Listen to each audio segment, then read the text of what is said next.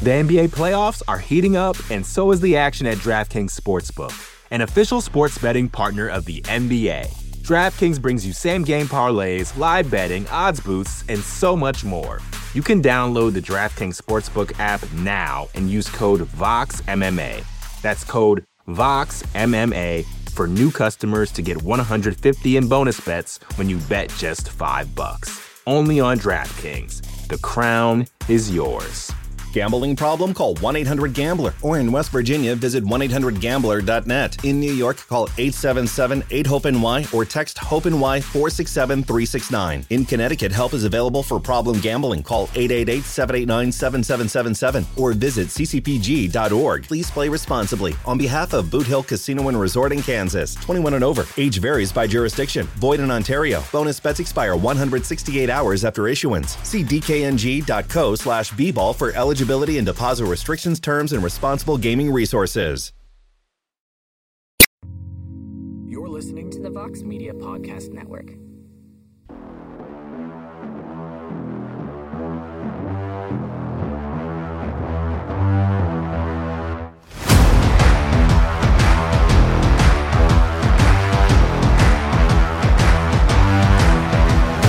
Well, hello there, everybody, and welcome to the official 50th edition of On to the Next One. And what an event to matchmake for on this historic occasion. UFC 264 is in the books. We had some questions answered, we have questions unanswered. And while some rivalries got some closure, the main rivalry that this fight card was built around may not have gotten that closure following Dustin Poirier's TKO win over Conor McGregor. We will discuss that and a lot more in a matter of moments. First of all, I am Mike Heck. Thank you for being on this road with us for 50 episodes. Plus, I should put that caveat in there. And joining me, as always, is the co-host, the co-matchmaker, the best friend, and the prince of positivity, Mr. Alexander K. Lee. AK, happy 50, my friend. Happy 50th to you, uh, to many more. You know, hopefully to many more. Uh, I'm in a good mood after that card. I saw a lot of people say, not a lot of people. I saw one, you know, a few comments. You know, any, by the way, you know, I sh- we should say, guys. Anytime we say a lot of people, sometimes in the when we're on these, you know, discussion shows, uh, we, we it's usually like one a few comments we read on Twitter. It's just how we talk. It's just how we talk in the in the so-called MMA media these days. But no, yeah, I definitely saw a few comments because you know, uh, they did, you know, the Burns Thompson wasn't like a barn burner, and because the main event ended the way it did. Some people was like, ah, this card wasn't that good. This was a, I thought top to bottom, this was a really strong card. Good finishes, competitive fights. I also probably liked the Burns Thompson fight more than uh, some other people did. So you know, mileage may vary there, but even if you didn't like that fight, I think everything that preceded it and and just the drama around the top two fights, I think it was I thought it was a really good card. So man, I'm in a good mood, Mike. I am as usual. We are a little sleep deprived after these uh, mega events, but ready and raring to go. Very excited. Yes, my wife is a saint. She uh, she made breakfast this morning. Some Oh, a half a bagel, some eggs, some bacon. Like the whole upstairs of my house smells like delicious bacon right now.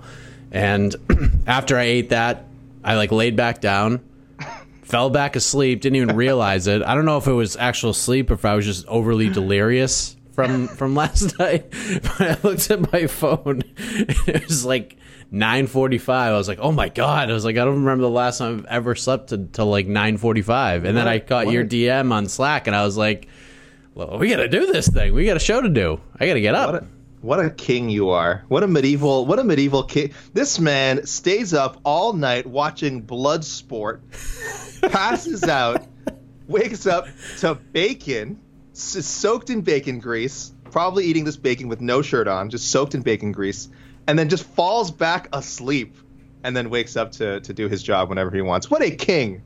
Mike you are, Mike Heck. I know. What I a man amongst men. I gotta I gotta box this feeling up, AK. Uh, a- a- as we start with the main event, Dustin Poirier versus Conor McGregor three. AK, this was supposed to be the one to put this rivalry to bed forever. Conor looks good early. He had that swag to him when he came out and made that walk to the cage. I got to tell you, there are a lot of people in the MMA media space, and I'm not just saying that because it's like two people. I'm saying like a lot of people are like, man, I think Conor might do it. Like he just has that look in his eyes. So Conor comes out, he throws the leg kicks like I thought he would. Dustin starts to land some big shots, Conor jumps a, a, a, guillotine, which I didn't see coming. Dustin escapes, lands big punches and elbows on McGregor. He busts up his ear. Conor gets back to his feet with some alleged tomfoolery with the glove grab, according to Poirier. But then they both throw big shots. Conor steps back, the ankle snaps, and the fight is over. So, AK, let me get your reaction to that five minutes of action to close this card out, and then go ahead and state the obvious in terms of matchmaking for Dustin Poirier. Again, super thrilling stuff for as long as it lasted. Uh, again, it's a shame it didn't last longer. Uh, you know, uh, best wishes to McGregor on recovering it's it's it's hard to break this one down and analyze. You know, uh, uh, after the the second uh, fight with Poirier, after he lost to Poirier, it was easy to write a think piece. I did one. You know, I was saying like, oh, he's the man who has everything. It, nothing new. You know, just he, he's become so successful. How do you regain that edge? How do you how do you possibly regain that hunger that so many so many of his peers have? And again, pretty obvious take on it. I stand by it. I do think it's difficult, but that. I mean, even if that is still true going into this fight, it doesn't account for the injury. You know, there's, there's no way for us to say, oh, um, uh, it's just it's just such a freak thing. Uh, credit to Poirier. He says he may have checked a kick that might have affected it. Both guys were landing leg kicks, so sure, there may have been some uh, some breaking down of the area, but the actual injury itself was replayed very clearly. Uh, it just looked like a very awkward step. I think I still think those canvases are a menace, Mike. I, I, don't know. I don't think he stepped on an ad that time, but Sean O'Malley said earlier in the evening it was hard for him to get his footing to like really like load up for like a finishing strike. And uh, again, excuses, sure, but he's not he's not the first fighter to complain about these canvases. So uh, there's again, it is a freak thing. I'm I'm throwing out all kinds of mini explanations for why this injury happened. So uh, very unfortunate, but exciting. And as you said at the top of the show, Mike, not not conclusive.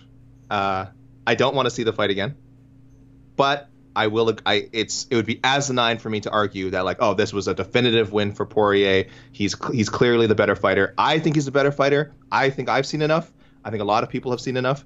But I it's it's it, it is impossible for me to make a definitive statement and say, uh, you know, that the fight couldn't have gone the other way. I think Poirier was on his way to a win but who's to say in MMA, right? McGregor did look good uh, at, at certain portions of, of, the first round. So, I mean, Mike, go ahead. Like you said, it's pretty obvious what's next. I, will I'll let you go first. Yeah, I mean, to to kind of build upon what you just said, I I'm with you. Like, I didn't think much was going to change, but I would have liked to have seen what the start of the second round would have been like. Like what what adjustments could Conor have made in that 60 seconds before the first and second rounds? Like would he come out and just be super leg kick heavy like over and over again?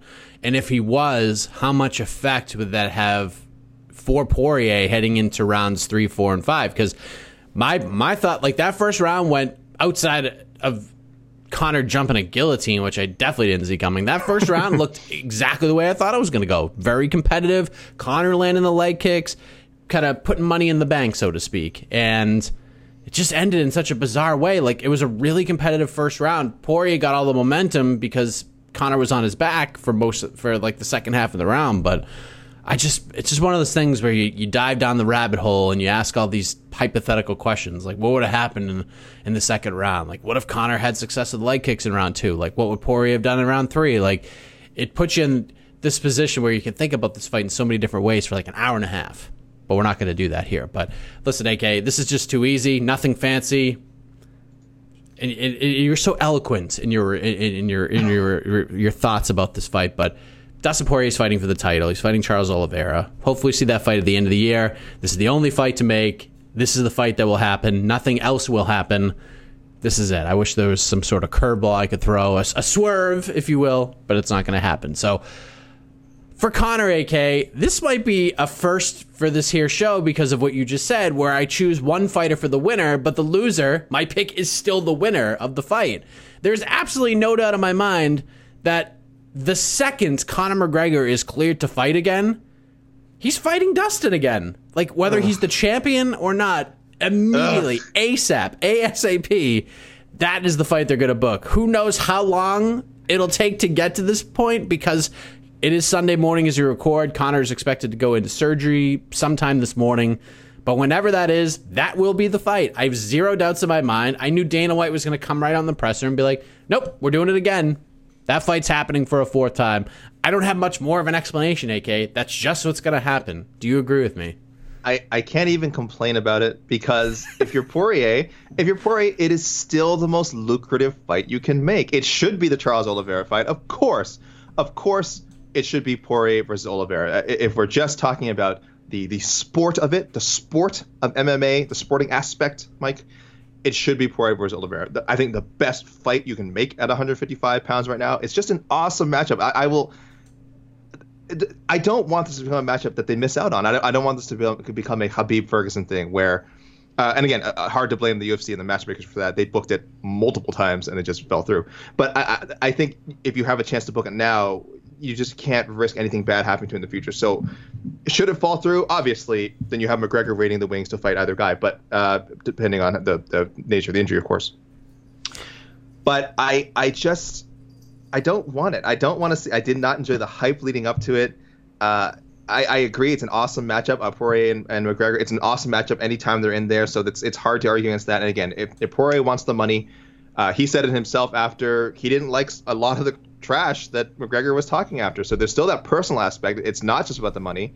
The, it is, but you can also sell the personal aspect of it. It's just it's just escalated so much and it's become so deeply personal that uh, it can certainly happen. But gosh, I don't want it. Like I do not want that next for McGregor or Poirier. I want I want Rafael dos Anjos. I would like to see that fight. It's crazy yeah. that Conor loses, and it was an unfortunate ending, but it was a clear like. T- I mean, I know. T- I think two of the judges gave Poirier a 10-8 round in that first round.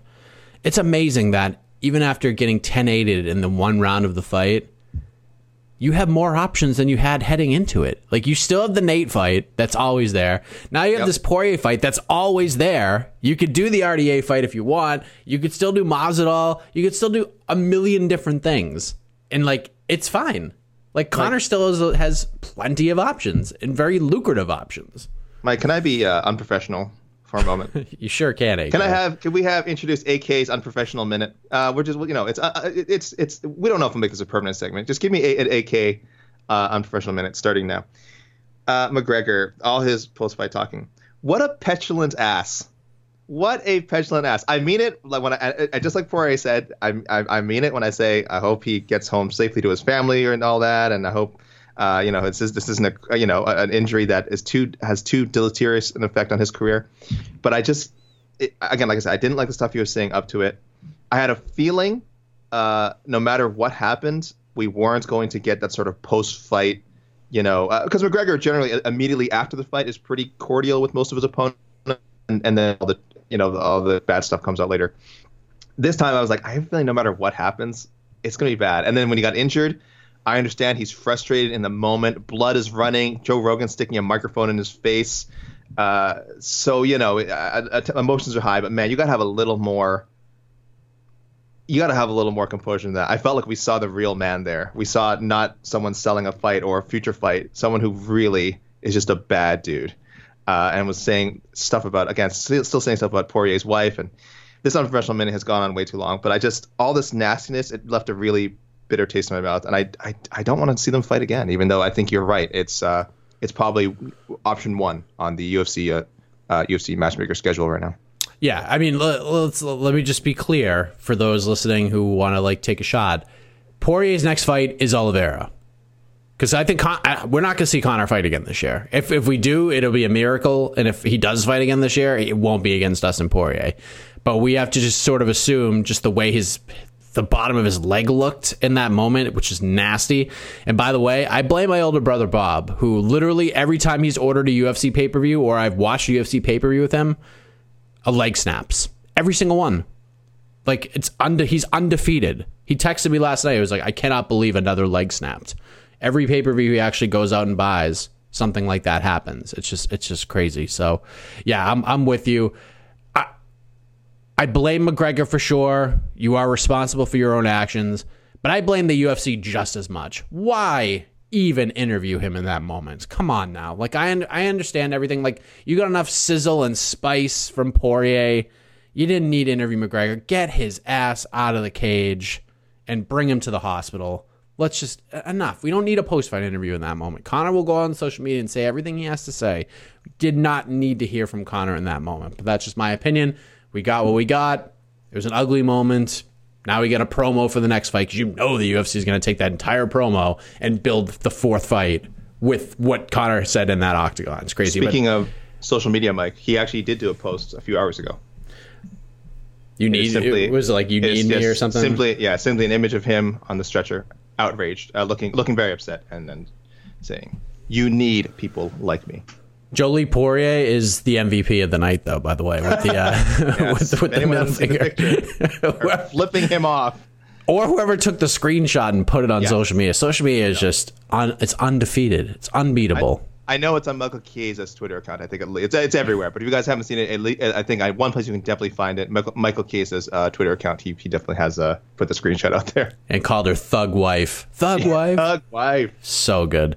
Uh, so that's the main event. The NBA playoffs are heating up, and so is the action at DraftKings Sportsbook, an official sports betting partner of the NBA. DraftKings brings you same game parlays, live betting, odds boosts, and so much more. Don't miss out as the NBA postseason winds down. And new customers to DraftKings can bet 5 bucks to get 150 in bonus bets instantly. You can download the DraftKings Sportsbook app now and use code VOXMMA. That's code VOXMMA for new customers to get 150 in bonus bets when you bet just 5 bucks. Only on DraftKings. The crown is yours. Gambling problem? Call 1 800 Gambler. Or in West Virginia, visit 1 800 Gambler.net. In New York, call 877 8 HOPE NY or text HOPE NY 467 369. In Connecticut, help is available for problem gambling. Call 888 789 7777 or visit ccpg.org. Please play responsibly. On behalf of Boot Hill Casino and Resort in Kansas, 21 and over. Age varies by jurisdiction. Void in Ontario. Bonus bets expire 168 hours after issuance. See dkng.co slash bball for eligibility eligibility and deposit restrictions, terms, and responsible gaming resources. Co main event. And AK, you said something that I completely agreed with earlier, and maybe I, I might even take it a step further.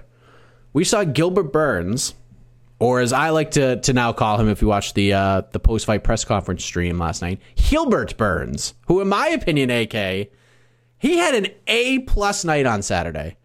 Was the fight the most exciting fight ever? Not really. But Gilbert Burns did what he had to do to beat a guy that is very difficult to not only defeat, but to look good at all against. And Gilbert goes in there, gets it done. He yells at the crowd at the final horn. He's yelling, What? What? Rattling everybody, getting everybody fired up. People are emotionally invested in what Gilbert Burns is doing. Then he gets on the microphone and he does like a little baby face thing where he's going to apologize for not getting a finish. And then he turns heel and cuts a heel promo. Boomy, boomy, boomy. And then he calls out three names that all make at least some sense, AK. Jorge Masvidal, Nate Diaz, and Leon Edwards. Which of these three names do you like? Or maybe you don't like any of them and there's somebody else out there. None of them. I went outside the box on this one. Not that I'm saying any of those are bad. Those are all cool. Uh, this is this is a combination of what I think would be cool to happen slash what I think is also likely to happen. Um, there's just a lot of politics involved when you get with Masvidal and uh, Nate Diaz. Uh, Leon, I also shied away. It's just like I, I, I know every time Leon Edwards comes up, I'm sure I've said this multiple times in other shows, something to the effect of like, gosh, does Leon Edwards have to jump through this hoop and jump through this hoop and jump through this hoop? And the fact is, he probably does. He probably does. It's I don't know how many straight fights he's gonna has to win, but for whatever reason, in the eyes of the matchmakers and in the eyes of a large segment of the fans, he just hasn't got that signature victory for some reason to put him over the top. I feel he has. I say give him that rematch with Usman, but I, I get it. So, but so again, that's for, that's not for me. I understand people calling for it. I want to see him fight uh, Michael Chiesa if Michael Chiesa beats uh, Vicente Luque at UFC 265 on August 7th. At first, I was just thinking, oh, the winner of that fight. But specifically, Chiesa, uh, Luque and Burns are very close friends. They've trained together many, many, many, many, many times. Uh, and I believe Luque has said he he probably would never fight uh, Gilbert Burns. I don't even know if he put the clause in there like, oh, if it was for a title, we would fight. It just sounds like he doesn't even want to think about fighting Gilbert Burns. So that's not likely to happen. So if Chiesa beats him, a little bit of a revenge angle there. Also, Chiesa would have won five straight if that's the case, and just needs that again. He deserves a top five opponent. So I'm going outside the big name. Sorry, Gilbert. I know it's uh, it, would be cool to fight a Diaz or fight a Masvidal, but I think uh, Chiesa gets that win over Luque. Storylines there it makes a lot of sense. Yeah, there'd be just like a fun like after the negativity and how UFC 264 ended, a fight like Michael Chiesa and Gilbert Burns would be like the complete opposite of that because Chiesa is so, but the both guys have so much respect for each other. And Michael Chiesa told me in an interview last year that he believes when his career ends, Gilbert Burns will be his greatest professional rival. Not from like a trash talking standpoint, but he feels like Burns' style and what Chiesa brings to the table, there'd just be like a professional rivalry where like fans would just want to see them fight over and over again because it'd be such an interesting matchup. But uh, I would like to see that. That's not I'm going with. I'm going with the more obvious answer. And let me just throw out there that I've given up on this Leon Edwards versus Jorge Masvidal fight. I've officially given up on it. It should have happened already. It should happen next, but I doubt it will happen next because what I think will end up happening is we'll see the rematch between Masvidal and, and Nate Diaz after the way the main event of the evening played out last night. That one was a hard sell when they were talking about Masvidal Diaz to like last year, but now it makes perfect sense for both guys. So that leaves Leon Edwards, who is, like you said, as unfair as it may seem, he's gonna have to get another win before he fights for the title again. It's just the way that it is. And if Colby ends up getting that fight with Usman and wins, and I believe he does, you know they're gonna run it back. It'll we'll see Covington Usman three, and then after that, Burns could get that shot still before Leon Edwards possibly. So let's just do Burns Edwards. If Edwards wins, he gets the title shot. There's no other hoop he needs to jump through. If Burns wins, he either fights Colby for the belt or he could play the welterweight version of Katlyn Chookagian and just knock off every contender. You want to fight Usman for the title? You got to get through me. And I ain't going to let you. So I, I like the fight. Burns Edwards is really interesting to me, and there's really nothing else that makes sense here. Although Chiesa, if he beats Luque, I would like to see that one too. There's always another hoop for Edwards to jump through. I'm so sorry, Leon, but it's just this is this is the fight. This is I shouldn't just say the fight business. This is the UFC business. There's always there's always another hyped uh, uh, another hoop, and it's a cool. It's a great fight. I'd love to see an Edwards fight uh, Gilbert Burns, but man, that's so tough. That's you, so tough. Leon, just give Leon the title shot. You know what happened too, right? Like it would be like him and Burns would fight like in a main event. It'd be five rounds. Mm-hmm. Um, Leon would be like Leon would be winning heading into the fifth, and like something mm-hmm. weird would happen, and then like someone's Leon cup would someone's uh, jock strap with the strap would break and fall yeah. out of their shorts, and then feel like, oh, he didn't bring an extra. Well, I don't know why they usually bring it. Somehow he didn't bring an extra, or we, or we can't put an extra on during the middle of a fight, and we're only we're only at the uh, two minutes into the third round, so we're not halfway through. Uh, this is gonna have to be a no contest. Yeah. Yeah. Leon Leon would it, it would just Leon would win like some controversial split decision where like nobody thought he won, and he still doesn't get a title shot. It's just insane, but. AK, one of the big stars of the night was Tai Tuivasa. He knocks out Greg Hardy. The crowd goes crazy. They were with him the entire time, from the Spice Girls walkout to the final shoey he did inside the T-Mobile Arena. The man gets a bonus. I think he did four shoeys total in celebration, which is friggin' disgusting. But he was a big hero in Las Vegas on Saturday night. He goes out there, he gets cracked by Greg Hardy. Greg Hardy's pointing to the center of the cage. Tai Tuivasa was like, uh, "Okay, dude." Tuivasa gets cracked, he gets angry, and then he landed a ferocious left hand. Hardy goes down in a heap, and that is all she wrote. And AK, I thought a couple of things. One, Tai Tuivasa, big moment for him. And two, mystery solved. Because we've talked about this a lot on not no. only this program, no, but other programs since like. June 5th when this man was stopped by Marcin Tybura. I think you do the Walt Harris fight. Oh God. Because, but listen, listen to my reasoning. Though. I know. Go because ahead. if there's one guy right now in this division that you wouldn't feel downright awful about watching beat Walt Harris, if that were to happen, it's probably Tai Tuivasa. And two, this is like the perfect stylistic matchup for Walt because everyone wants to see Walt Harris like fight wrestlers right now. Like why? Why are we take why are we throwing Walt Harris in there with guys who are just going to take him down and like try to pound him out? Let's give Walt a fight against a guy. And listen, like whether it's Tai Tuivasa or anybody in this division, it's heavyweight. One one punch, one solid clean connection can end a fight.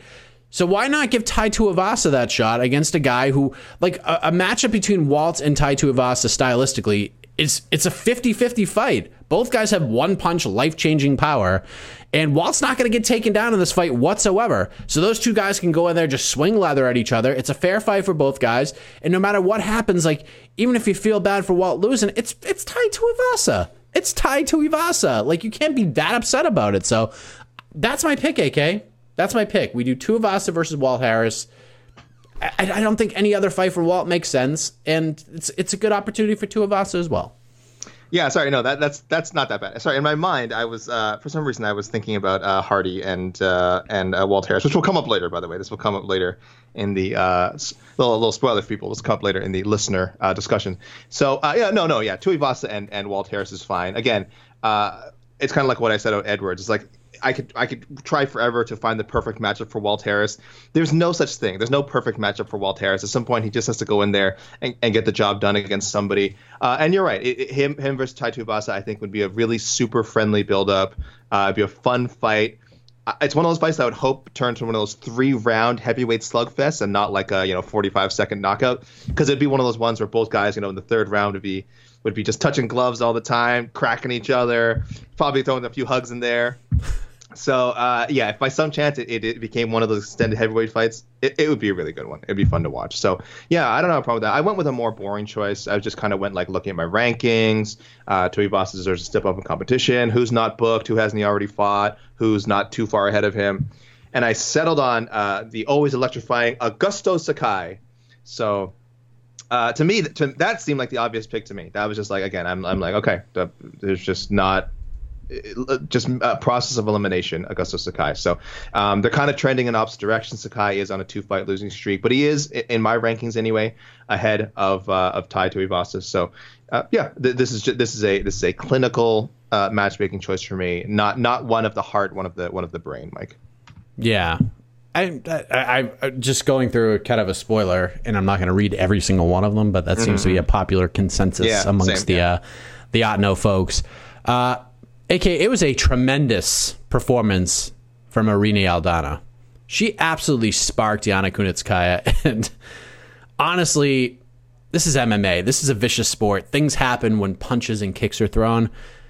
But there are rare, certain times in the sport where I just feel bad for fighters, where I legitimately feel bad for them. And I legitimately felt bad for Yana Kunitskaya last night because Aldana just put the wood to her and she did it in a way where it was almost like too ruthless where it lasted several seconds longer than it could have. Like it, i felt like aldana could have stopped the fight and like put the finishing touches on it at really any point in the fight but she she she almost like allowed it to painfully drag on longer than it needed to. And it was a great performance. I actually felt bad for yana kunitskaya but the one thing that dings it a bit was the weight miss and it was a big weight miss she took responsibility for it, and kudos to her for doing that. But if I know my best friend, AK, I know that there's a high probability that she will not be getting a title fight next, that she will not get a massive step up for her next fight. Is that how you're feeling, AK? What are your What are your thoughts on the future of Irene Aldana after that performance? I was shaking my head, Mike, in agreement, shaking my head in, you know, as in, you're right. I did not think as highly of that win as I would like to. Missing weight by 3.5 pounds. You know, she she, she said her reasons. Uh, she said her reasons. You can read those on MMAfighting.com. Of course, you know, there's just biological reasons why it was difficult for her. Uh, the timing was just off for her to, to make weight. And and and for again, listen, for uh, for a lot of uh, women fighters, I do think that's legitimate excuse, but at the same time, uh, you miss. You know, you miss the weight. You miss. I'm sure she's not the only one who goes through these things. So uh, it really sucks. Weight cutting in general sucks. So Irene Aldana, Aldana, I, I sympathize with you that you even have to be part of this, you know, ridiculous uh, gamesmanship that is that uh, is part of um, uh, high level MMA. But so it is. So uh, yes, no. But as a penalty, good for her for getting the win. She maintains her spot in in our rankings, but she cannot move up. Not in my opinion. She cannot get a title shot. In fact, she has to go back and take on a tough opponent, uh, undefeated in the UFC so far. So far, uh, Rosa. I think Karol Rosa. Uh, she's going to fight Bethe Correia on October 2nd. Uh, what, what, what is expected to be Bethe Correia's retirement fight, long, highly anticipated uh, retirement fight. And win or lose, actually, I think Rosa is the matchup for Aldana. I, I, I would obviously pick her to win, even if she doesn't, even if this turns out to be, uh, you know, Correia's uh, storybook ending to her career. Rosa would still be three and one in the UFC. Again, this is a step back for Aldana. It, I think it's what she has to do after missing weight like that. So definitely no title shot. There's other probably uh, more veteran names she could fight, but I'm, I'm definitely set on Karol Rosa, which I think is a good test for her. Weight miss, not weight miss. And I know the rankings say one thing, but the perception speaks something different. I think I think it's pretty easy. I think she gets the winner of Aspen Ladd versus Macy Chiasson no matter what happens. That makes sense. She won't get Holm again. She won't get GDR. She won't get the loser of the title fight. She won't get the, the she won't get the winner of the title fight coming up on August seventh. I think this is fine. I, I I think that's fine. Like probably like after a performance like that, she's not going to get what she should probably deserve had she made weight.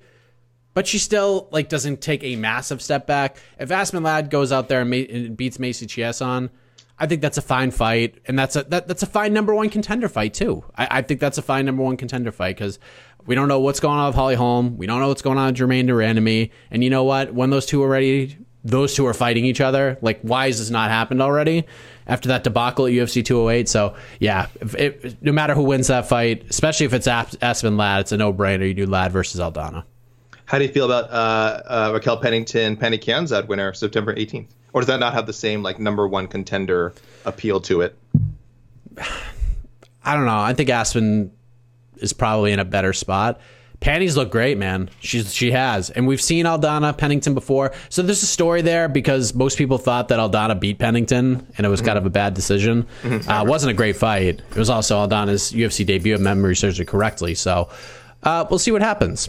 We'll see what happens. But I think the winner of that fight is is just fine. As we move to the to the bantamweight division, AK Sean O'Malley gets a third round TKO win over a super durable New Englander and Chris Moutinho. First off, go ahead. I'm not going to gloat.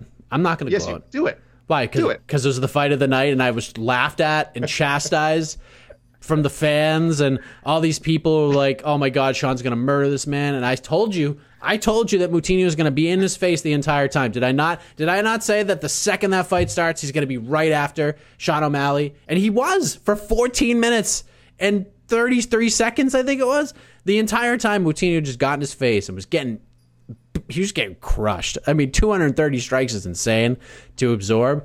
But like, after getting dropped badly in the first round, he got clipped in the third, and things are starting to get hairy again. But Moutinho wasn't like crushed. So, so let me let me just ask you this. I'm not going to gloat, even though I was right. This was the fight of the night. Can I can I get your take on the actual stoppage of the fight? Was it was it the right call from Herb Dean or was it the wrong call from Herb Dean? It was the right call. It maybe was a bit and and, and the, here's the screwed up about it. It, it was somehow uh, could be perceived as both uh, early uh, because I mean it was you know the fight was almost over, so people were like, why even stop it at that point? Just give him the extra 30 seconds. And also late because I think a lot of us who agreed with the stoppage also agreed, well, if you're going to stop it because he's you know O'Malley's just put, straight up putting the wood on him, couldn't you have done this in the second round? Was there not a flurry in the second round where this could have happened? Was there not a moment er- earlier in the third where this could have happened? Um, I I watched the fight pretty closely, and I actually think uh, that Moutinho did like the way when it when it was finished, that was the closest O'Malley was to legitimately knocking him out. Like he was really putting it on. Like we're talking several unanswered shots. If some if someone can find like isolate another sequence in that fight where Moutinho was eating that many unanswered shots within like that that that span of time, I, will absolutely stand corrected. Again, I, I didn't memorize the fight. I could totally be wrong because because O'Malley did dominate dominate that whole fight. He was lighting him up the whole time. But but uh, Herb Dean, who I've been very critical of in the past, and I, and I still am. I, I still think he has more off nights than he has good nights. If we're being honest, I will not uh, get on him for this one. It is not his job.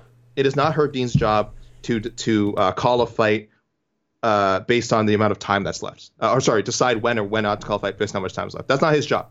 It's when he thinks the fight is over and one fighter can't continue. Now he's been very wrong about this in the past. very wrong. Again, we don't need to go down the list of and just fights they either call too early or call too late and had us scratching our heads. This one, he gave uh, Moutinho a bit of a warning at the beginning of this flurry uh, uh, when O'Malley was putting it on him, kind of like you got to you know fight back, fight back, and then he waited for a few more shots, then he called it. So I thought he actually did a really really good job. I understand it's almost looked arbitrary. It, it wasn't he uh, uh, Moutinho wasn't knocked down. It wasn't even the case where you know we see most standing TKOs where the guy's like against the fence and it looks like oh maybe the fence is holding him up so the referee has to get in there because the guy just can't fall down he was in the middle, a standing TKO in the middle of the octagon, which we rarely see. And I know that was strange for people. I had no issue with the stoppage. I so Herb Dean again. I'm very critical. I think you did a great job uh, with that stoppage. I know how the optics looked. I know it was an unsatisfactory ending. 25 more seconds of punishment is not going to change anything, in my opinion. Okay, so if Herb Dean stopped it after the first round, or after the second, like right before the third round, mm-hmm, mm-hmm. I would have no issue with it sure. whatsoever. In fact, I was actually, I, I think for a moment, I was actually more upset that he didn't stop it before the second round than when he actually did stop it. Because when Moutinho, and Moutinho didn't even sit on his stool in the first round, which by the way, I saw some media members like chastising Moutinho's corner. Like, do some research on the fighter. Moutinho doesn't sit down. Like he doesn't he doesn't he doesn't sit down. This is what he does. He stands there, he gets the water poured on his head, gets fired up. That's how he does it. There are fighters who do that all the time. But and it's funny that a lot of the people who had such who had no issue with this or thought that this was a ter- was a great stoppage like was okay with Calvin Kattar being punched in the face 500 times in January like and not really. I mean, he would throw a shot here and there, but I don't see much of a difference between the two. Like this, the the, the striking discrepancy was worse in the Calvin Kattar Max Holloway fight, but that was okay. He Calvin Kattar's okay to quote unquote earn that ass whooping when Chris Moutinho isn't okay earning that ass whooping for 27 more seconds. Like come on, like it was getting hairy. He earned the right to try to get to that final horn. And I agree with you. Like it's not Herb Dean's responsibility to be like, oh man, I'll give him 27 more seconds. Am I up in arms about the stoppage? No. But I thought he deserved that much, especially after saving the day on 11 days notice to fight uh, fight Sean O'Malley. That's that's my opinion. I don't care. It's it's it's not it's not worth arguing about. But the the fact of the matter is the way this fight ended, the headline became about the stoppage and not the fight and not O'Malley's I, performance. I think Moutinho's toughness was highlighted. I do. I do I think agree. actually one of the stories was was Moutinho's toughness. So, uh, you know, I don't think it was totally overshadowed by the by the, st- the uh, stoppage controversy. And did you say this already that uh, Herb was the referee for uh, Holloway Kattar? Yeah, and he let it okay. go. He let the yeah. fight go. yes, that's that's that is, uh, and th- and this is where again, like I said, I've been critical. He's just not consistent. I think that's what's so frustrating. He's late. He's he's late. He's early. He's uh, again he lets uh, one-sided fights go on. He lets one-sided fights not go on. Um, because again, as I'm defending him and saying, well, it's not his. You know, he's not he's not supposed to do these things in context. He's supposed to you know judge everything in a void. It does feel like he let something like Holloway Kattar.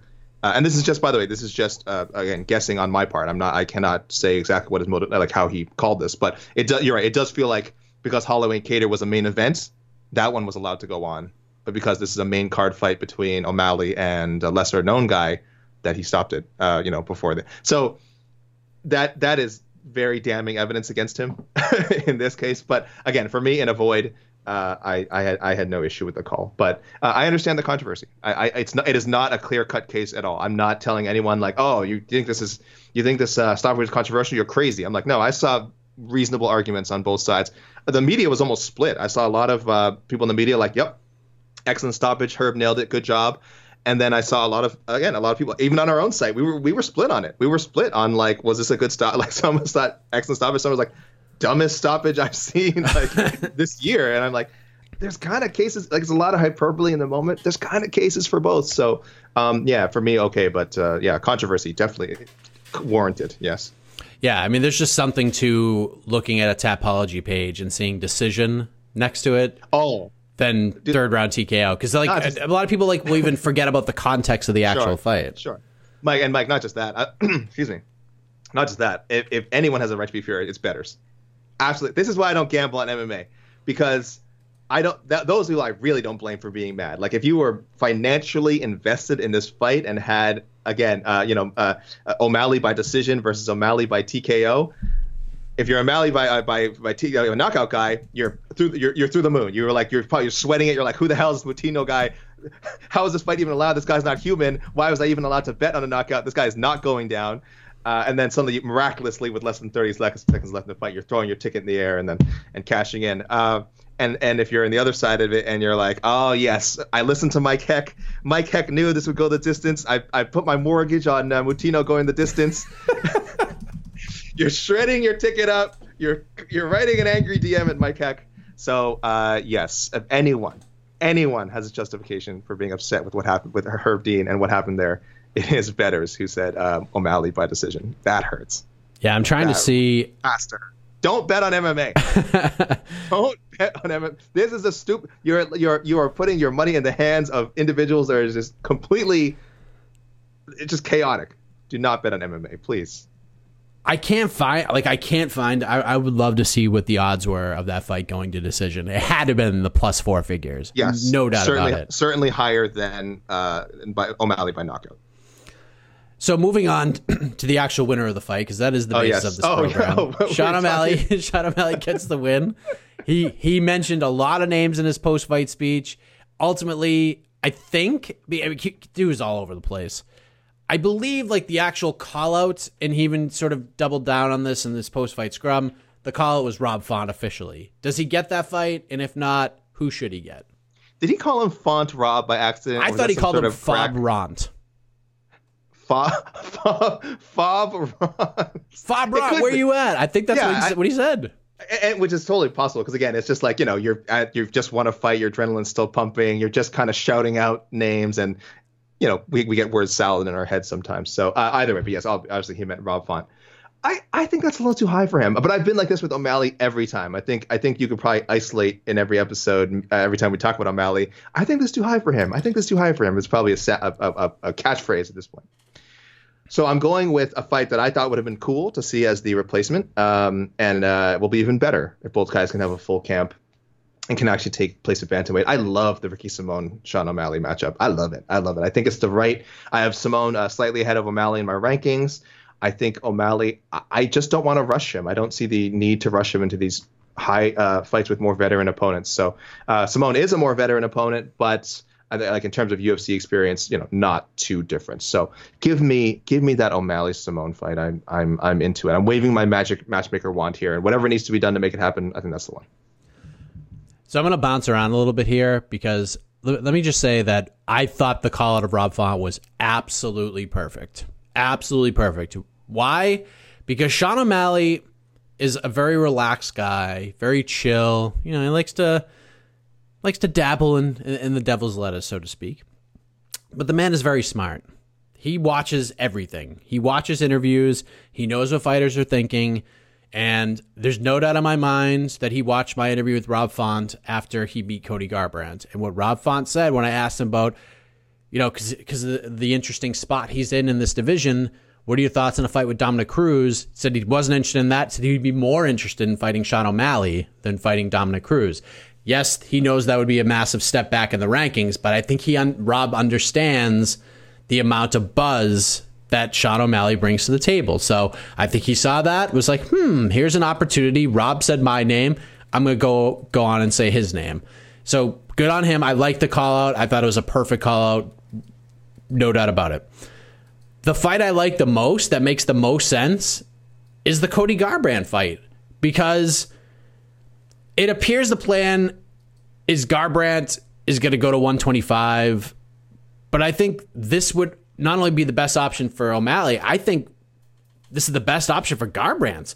Like he's not getting a title shot at 125. Like even going down there, he'll get maybe a top 5 flyweight, like but no buzz. It's just like cool, Cody Garbrandt's fighting at 125. Like maybe you know, maybe throw him in there with like a Tyson Nam or something. Like it's just a fun fight. But a fight with Chad O'Malley would definitely be the fight that would bring him the most eyeballs right now in his career, right? Like, so that's what I would do. Like, I think Garbrandt is nuts for not jumping on this opportunity because he goes on to 25. Like, cool. You've lost like, three or four fights in a row, like, and, and none of them were close.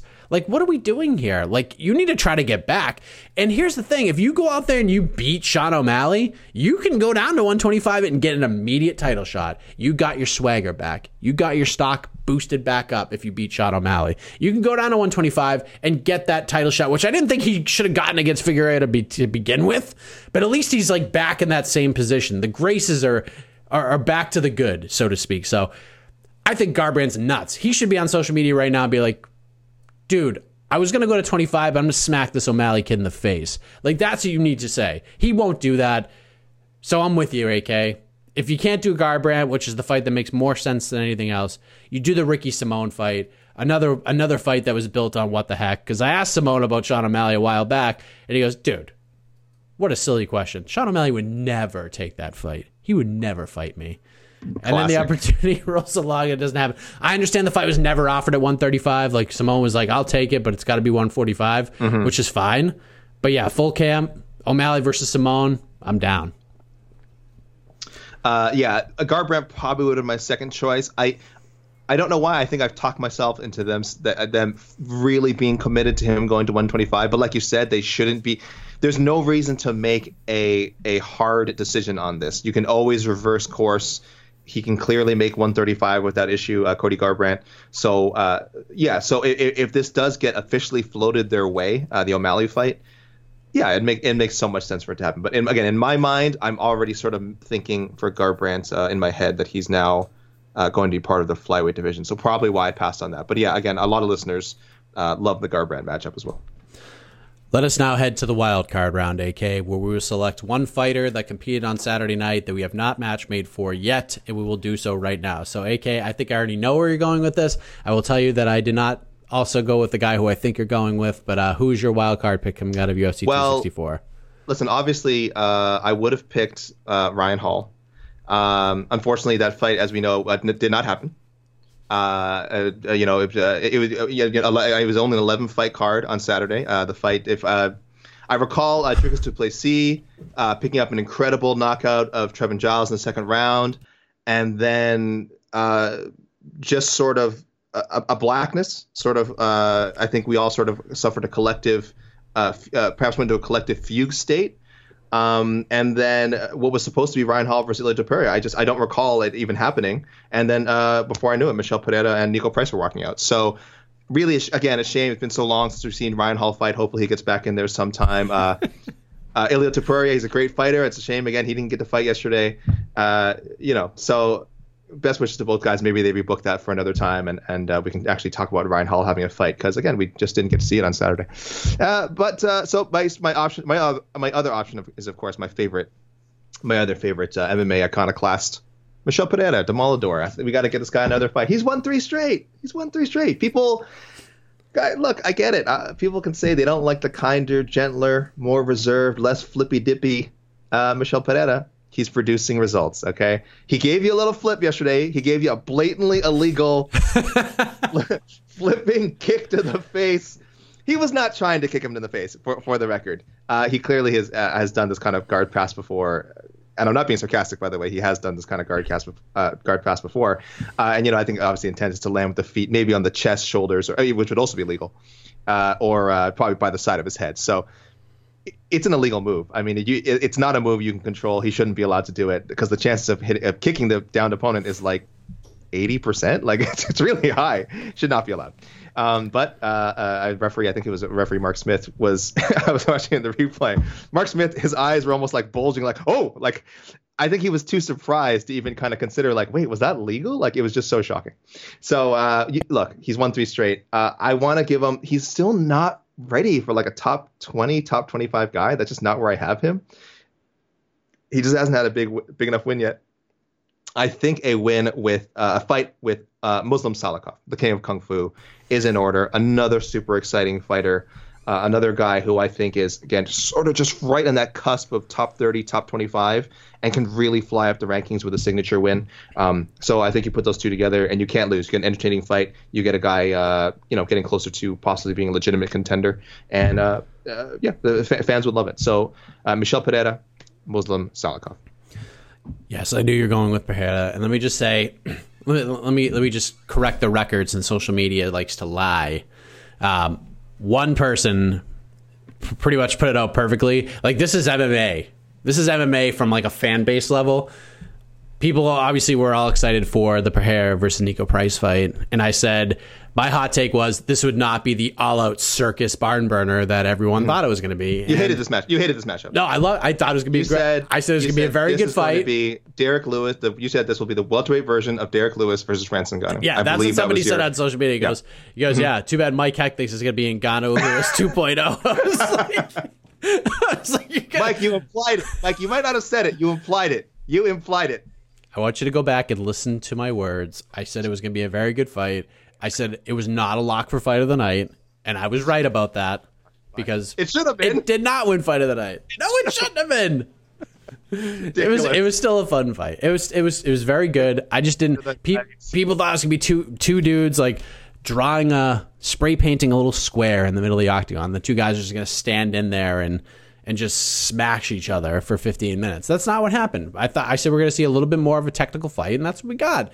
Pereira looked good. He had his backflip, super illegal, like you said, and uh, there you go. It was a, it was a very good fight. It was uh, it just wasn't the sloppy madness that a lot of people were hoping for. So I don't know what card you watched last night, but the card I watched had Ilya Topuria on it. AK, the man who may have may or may not have given you nightmares.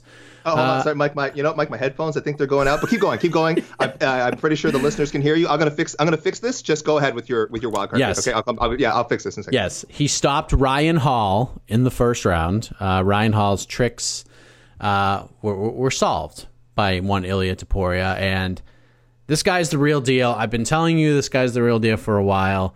I wanted to throw him right in there with Andre Fili after the win over Damon Jackson. I can't even begin to tell you, AK, how many people jumped into my DMs after that pick and they were like, that is a bridge too far, Mike. Why would you throw him in there with Andre Fili that quickly? So I'm I'm just going to go ahead and not do that this time. I'm not going to throw him in there with Andre Fili and said I'm going to I'm going to shoot him up even higher, AK. I am ready to give Ilya Topuria a top 15 fighter, and I want to see him in there with somebody that can do it all. A guy who's big for the weight class, powerful, technical, can strike, can wrestle, can grapple, and it'd just be a really interesting fight. I'm all in on Topuria versus Shane Burgos, AK. That is the fight. That's what I want to see. I know Burgos had a, a tough stoppage loss to Edson Barboza. Things got a little hairy, but you know, I talked to him not long after that. He was cleared to compete pretty much. So I think we will see Shane Burgos by the end of the year, and I think that is the fight we should do in December. Final pay per view of the year, either featured prelim, main card opener, Burgos versus Topuria. Hello? Hello? Oh, Mike. Hi. Oh, Mike. Sorry. I got my. Yeah. I got my. Uh, I think my headphones are back. I caught the last bit of that. You said Topuria. So you're not rebooking the Topuria Hall fight that didn't happen. You just want to move on and just give Topuria of Shane Burgos instead. Is yes, that correct? Yes, if Okay, that's if that's okay. what you heard, that's Yeah, yeah, 'cause no, you, that's- you obviously I- watched something like- different than I did, so you obviously Sure. No, that listen, that makes sense. Uh, Topuria again is a great prospect. Uh, I never thought the Ryan Hall matchup made a lot of sense in the first place. You're right. It- Maybe just maybe we just don't rebook that one. Uh, it just you know we'll just have to live with that being a lost fight, uh, one that's never happened. And uh, yeah, I love the Topuria Shane Burgos matchup. Good call, Mike. Good call. Okay. Uh, do we have a check the tapes? Do we do. have a uh, No mic checks. no mic checks? Thank Mike, you're God. safe. No, not this week. What do we got? Of course, we have checks. Our, our listeners are so good at making matchups. Uh, so two that were a number of people called great, great matchups: uh, Edson Barboza versus Giga Chikadze for August 28th, and Mackenzie Dern versus uh, Marina Rodriguez for October 9th. So a lot of listeners wanted those ones. Guys, spot on, absolutely. Uh, MMA heads coming in with a really nice deep cut. I don't recall anyone else uh, saying this one, so I'll give them, I'll give MMA heads uh, Instagram account credit. Uh, Andre Arlovski, Andre Arlovski, Andre, Andre Arlovski Andre Arlovski versus I have no idea what happened to me there. Andre Arlovski versus Carlos Felipe. That is uh, reportedly going down October 16th. Uh, myself, Mike, I'm I I you know I don't know how I do these things, but I nailed Bobby Green versus uh, Rafael Fiziev. Uh, I called this one back in December.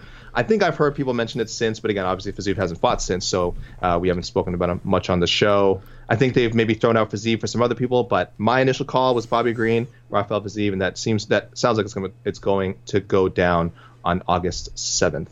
And I want to mention uh, one that nobody called, which I find funny because it involves uh, one Mr. Khamzat Chimaev, who is apparently going to fight uh, Li Jingliang.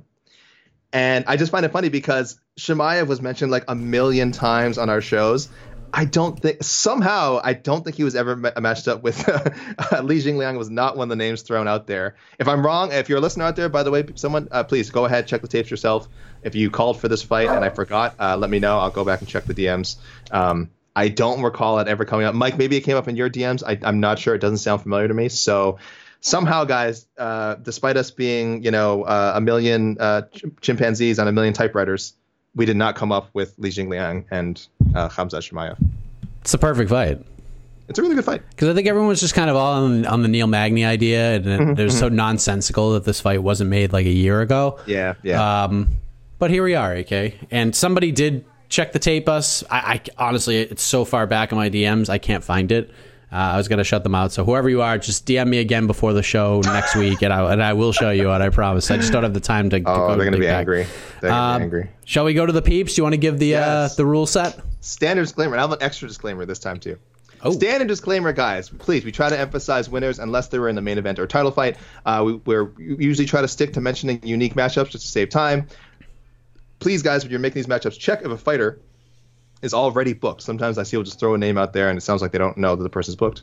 You may have just made a mistake regarding weight class. The guys might have fought recently already. Uh, someone who's just been injured for a long time, etc. And uh, of course, most importantly, the golden rule. Your pick might just be doo doo, and we do not want to read it. I have an extra disclaimer this week, Mike, because this guy's name came up both for uh, Pereira and uh, Max Griffin.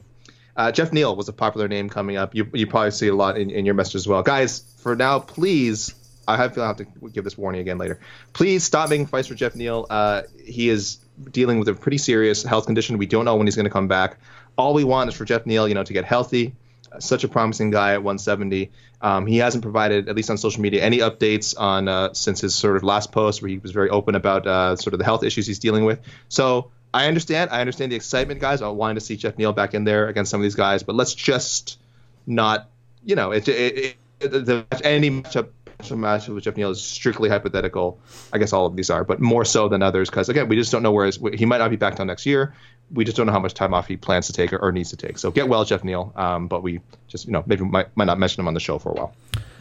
Yes, well said. Well said. Um, I'm going to fire right through these uh, Instagram DMs. Thank you for all of these. Uh, Poppy underscore Bryant, Brian Chambers, wildcard pick Topuria versus Alex Caceres, Sean O'Malley versus the loser of Jose Aldo versus Pedro Munhoz, Irene Aldana versus GDR. I wouldn't hate it if they made it, but I don't think she deserves that. Uh, Taivu, Taivu, versus Sakai or Aspinall. Burns versus Covington. Give Edwards his rematch. Let those two fight for their since they're they both have losses to Usman and they were both recent. There we go. Okay, and then Poirier versus Oliveira. That seems to be the obvious one. So anything Poirier versus Oliveira or title shot, I'm just ignoring at this point because that's obvious. Yeah, yeah. Uh, Ronan Murphy. I always like when there's explanations. Sean O'Malley should fight Cody Garbrandt because he's become a big star, but is now deserving of a high ranked opponent. If I were the UFC matchmakers, I would want to keep giving him the best fights for him stylistically, and I think Garbrandt fits that perfectly because he's a chinny boxer. Ooh, Ronan. All right. Spicy.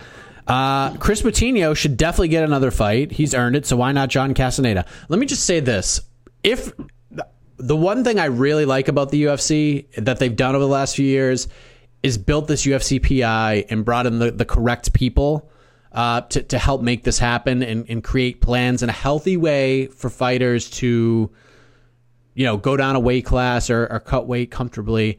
Chris Moutinho, you know, can compete at 135 if needed.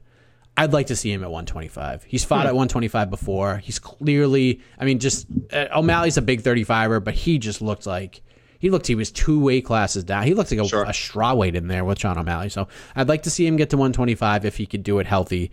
Um, Ronan wants Aldana versus GDR. There we go. Uh, so sh- Tuivasa, what a legend.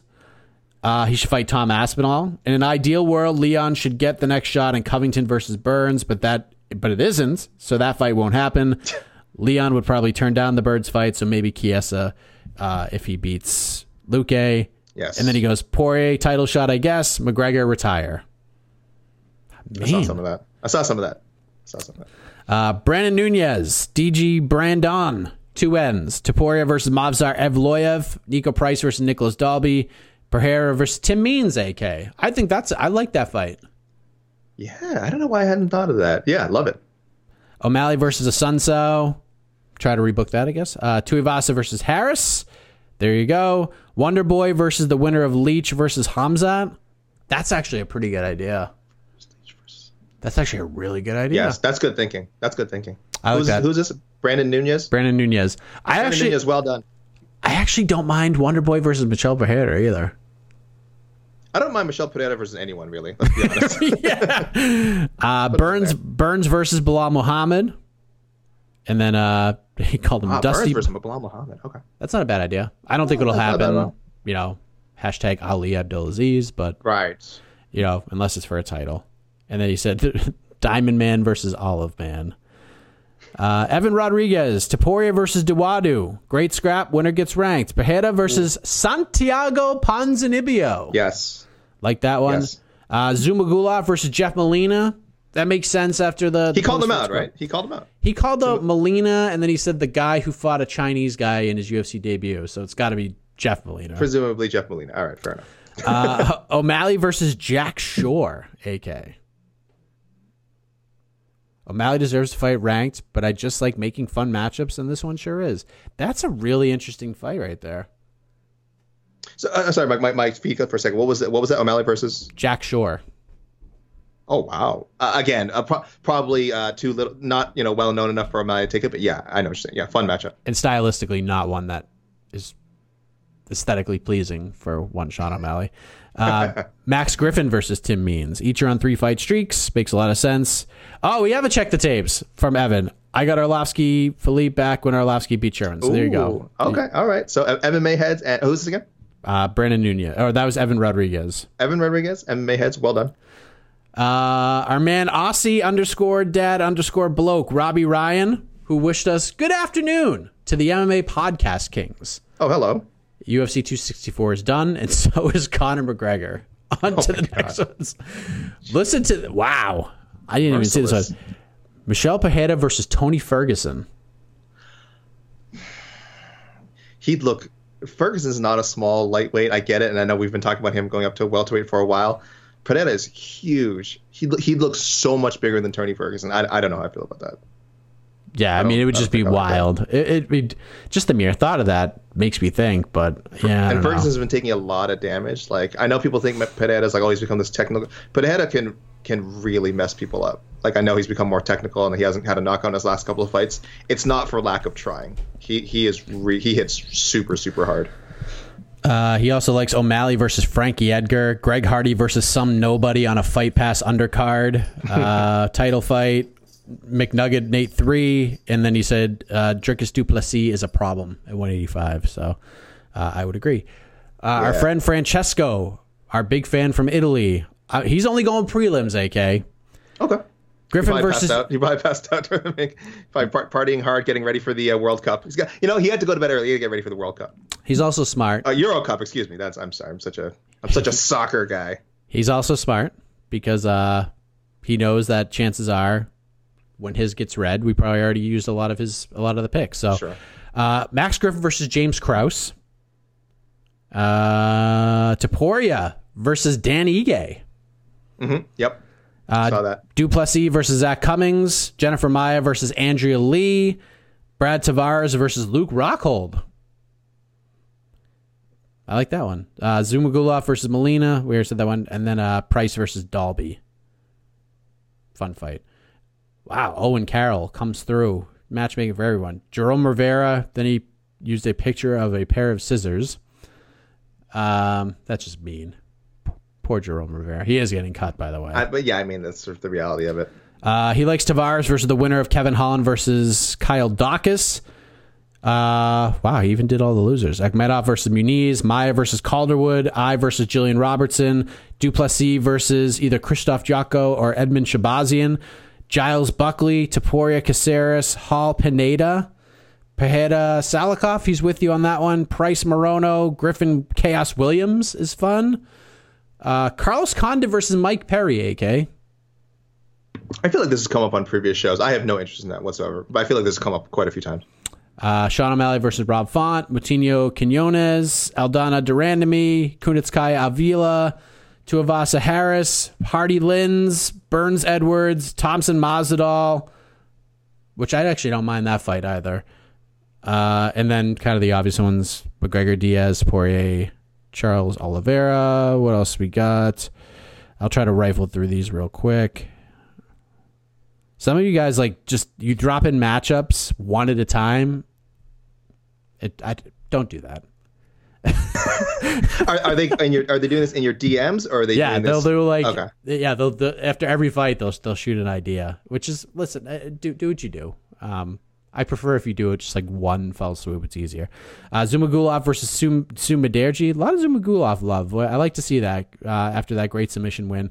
Uh, he also Chris, this is Christian Lee by the way. Pronounce pal.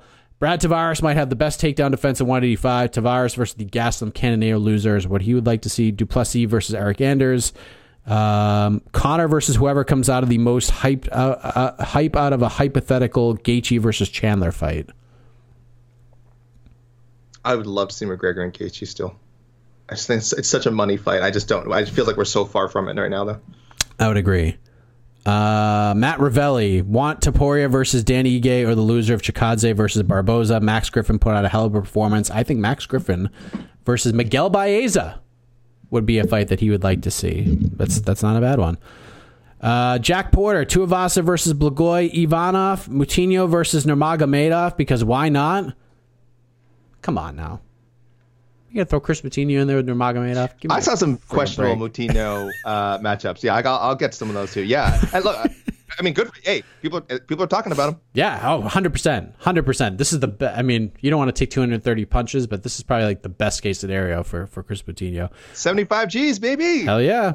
Positive. Oh, by the way, if you didn't see it on Twitter, uh Moutinho's good to go, man. Cleared all of his scans at the hospital. Um he was released, went in there, got scanned, all clear, and then went Check back again. and uh, I was told that the the 75 Gs softens the blow, so to speak, or the wanna- 230 want- of them. No, I want a second opinion. Uh, another Ponzinibbio Pereira and another uh, Topuria Shane Burgos. Oh, where did you go? What happened? We'll try that again in a minute. Mike, what's wrong? I don't know. I, have- I, I, I opened one your- and it's it, have you lost your it's not popping up. Uh, we'll go to Will. Hey, Will. Tuivasa Ivanov, Burns Edwards, O'Malley Sh- Stamann. Okay. Uh, also, I know this is two fighters on losing streaks, but McGregor versus Ferguson would be fun. Yeah, I don't know. Kyle Thomas, Yeah. you had a you had a message. I know people want to see uh, McGregor and Ferguson for a while. I I think the ship has sailed. Again, one of those matchups. If it was booked, certainly I wouldn't complain. Uh, not not not something I'm I'm uh, campaigning for, guys. Sorry, I'm not I'm not with uh with some of the listeners on that one. Yeah, t- uh, Tr- Tristan Gordet. Uh, maybe he sent you an email, okay? Because for some reason, No, I did I I did. Uh, let me check. No, I did not. it's very yeah. I don't know. It's on vanish mode. Like I, I don't know. For some reason, like his is the only one that popped up in like n- in like night mode, and then like the message was there, and then it's like gone now. So, uh, Tristan, you're the man. We appreciate you. Uh, my apologies. and then we got to go to Patrick Austin. Uh, Topuria versus Andre Fili or Bryce Mitchell. Tavares versus Gastelum. Pereira needs to be a middleweight, and that kick was illegal. You can't kick a downed opponent in the face, regardless if you do a backflip before. That is a sentence in MMA, ladies and gentlemen. Um, and that's it. I believe that is the final selection. Let me just go back in one more time. Uh, yep, that's it. On to you, AK. Illegal, but uh, but fun. No, Mike. I mean, Super are we all in agree? Are we all in agreement that that, that move is pretty sick? Can we just say that if that move didn't happen, that I'm like hundred percent correct on how I Oh my predicted God. that Oh fight? Lord, why did I, why did I bring it up? Like, why I'm- did i I'm- bring it up? Go back and listen to my words and tell me I'm No, wrong. no. No. Uh, uh, I believe uh, Shaun Al-Shatti from our site added that uh, s- jumping stomps to a da- something to the effect of jumping stomps to a down opponent should be legal if you do a backflip into it. Which I there we go. That is the addendum. That's the addendum that needs to be made in the next uh, rules meeting. Yeah. Hey, look, I, I, not a lot of people can do that. All right. So if you can do it, I think you should be rewarded, not punished. Um, sorry, one second. Yes. All right, Mike. So I've got uh, again. I'm gonna, uh, obviously going to have some overlap here. Also, I just got some late submissions. Just some people coming in. So I'm going to I'm going to screen these uh, very quickly. Uh, sorry, guys. You might just be too late. I might not mention you. Uh, it happens. I, we got to be real here. Sorry, guys. We have a, a, deadline that we an indeterminate deadline. So uh, yes, uh, most popular matchups: Poirier Oliveira, McGregor Diaz three, McGregor Diaz three, and McGregor versus Dos Anjos were about neck and neck. So I think people are down for either of those. Burns versus Masvidal was a more popular pick than Burns versus Edwards. Uh, Thompson versus Muhammad, yep, that people really like that one. Uh, and Tuivasa versus Sakai was was the most uh, mat, uh, popular matchup for Bam Bam. Uh, two again about equal the support for them. Aldana versus uh, GDR, and Aldana versus the lad uh, Justin Winner, as you mentioned. O'Malley versus Cruz was actually the most popular uh, O'Malley suggestion I saw. Uh, I don't know if it's because they're, people aren't as uh, hyped on the Garbrandt matchup, which several mentioned, or if they're like me and they're kind of like, isn't he going to flyweight? I mean, you know, can we even matchmake for him at, on 135 anymore? Uh, Griffin, I saw Nate thrown out. Yeah, Baeza, Nicolas Dalby, Khaos Williams. And uh, Ponzinibbio was the most popular choice for Michel Pereira. There, there was some uh, support as well.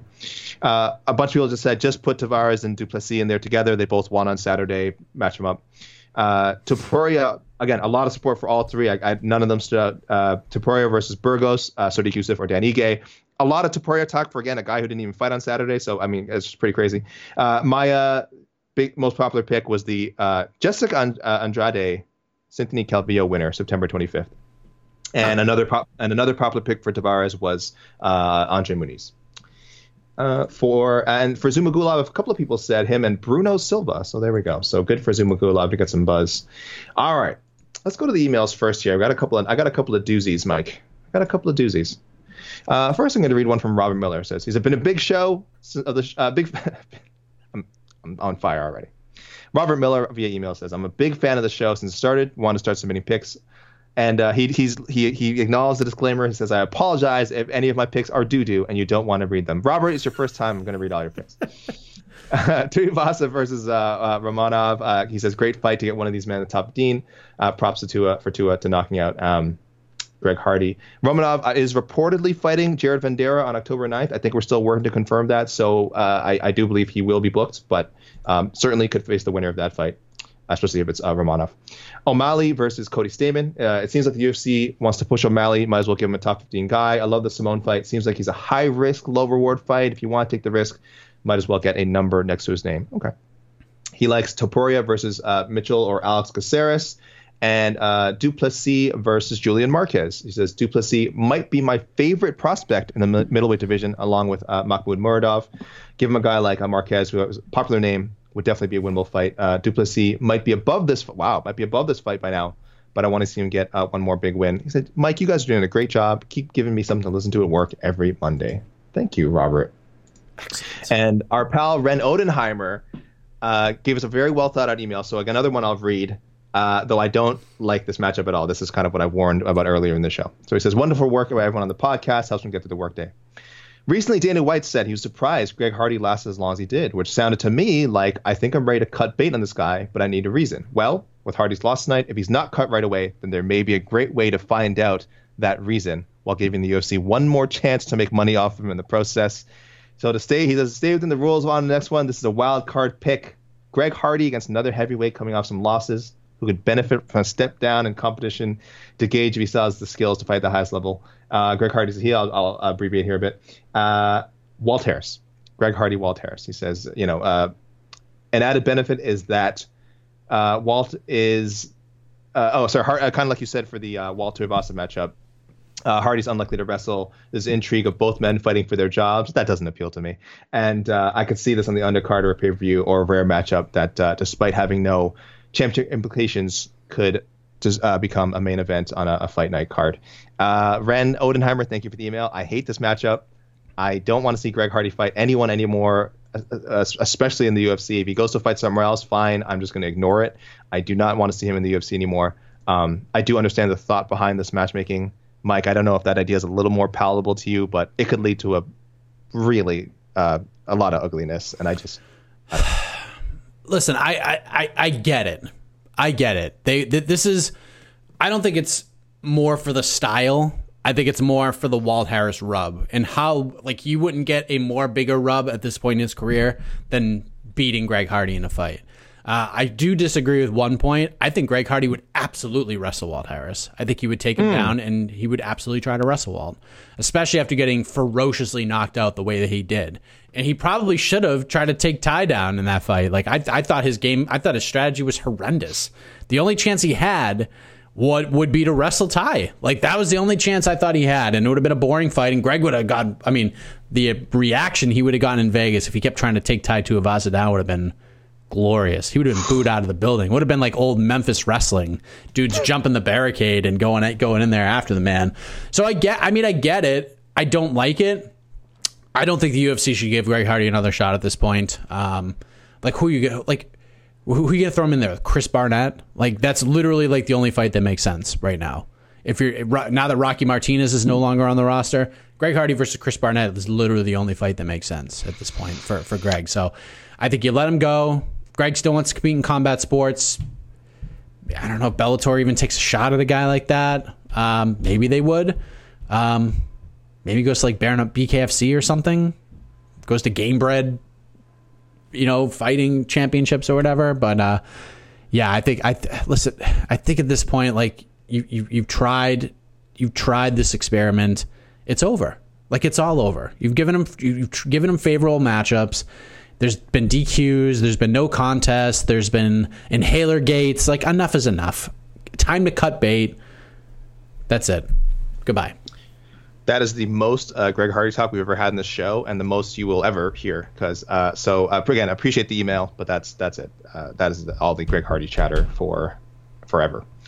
Uh, I'm gonna go to Instagram uh, next. Michael Conifray, Michael Conifray, always coming in with a funny email. Says, "Give Tai uh, Marcin Tybura so you guys can quit talking like he's gonna master class Stipe or something." Look, we have been very supportive. Look, we we have just said that Tybura sh- should the way he's fought competed is not far off from like a top three opponent. He should be fighting the, like he's almost at the level he should be fighting some top three, top four guy. Has he not earned that yet? We're not saying he's gonna like become a champion. Uh, and then he says hashtag Tybura T A I B U R A. So excellent work, Michael Conifrey. Uh, he also added that Bam Bam uh, Tai, uh, Tai Tuivasa. Bam is gonna catch case. Keeps taking these shoeies from random people. Yeah, Tuivasa, settle down, settle down. Those I mean, those shoeies were endearing, but my goodness, we are still in the middle of a pandemic. Uh, and then he also wants uh, uh, Burns versus Edwards. Uh, has and has to be. I think we all agree that would have to be a five round fight night main event. One hundred percent. I don't know. Yeah, come on. Let's. Yeah, these guys deserve the time. Uh, Gardner Bailey coming in with uh, Ed, uh, Dricus Du Plessis versus Edmund Shahbazyan. This is style wise, amazing stand up fight. Give Edmund a guy in the top 15, uh, while Dricus gets a name that gives him a rub. And he also likes Topuria versus Yusuff. Again, Topuria knocking on the top 15, uh, and Sodi coming off a, a, loss. Just and he said high level striking with an exclamation point. It would be great. Uh, Matt Bradbury always coming in with like a whole card here. I'll just read some of the best ones. Um, he said uh, Maia versus Viviane Araujo. This was previously scheduled. June 27th got messed up by COVID uh, a couple of times actually, so yeah, I'm down for that. Uh, Ryan Hall versus Damon Jackson. Michel Pereira versus Miguel Baeza.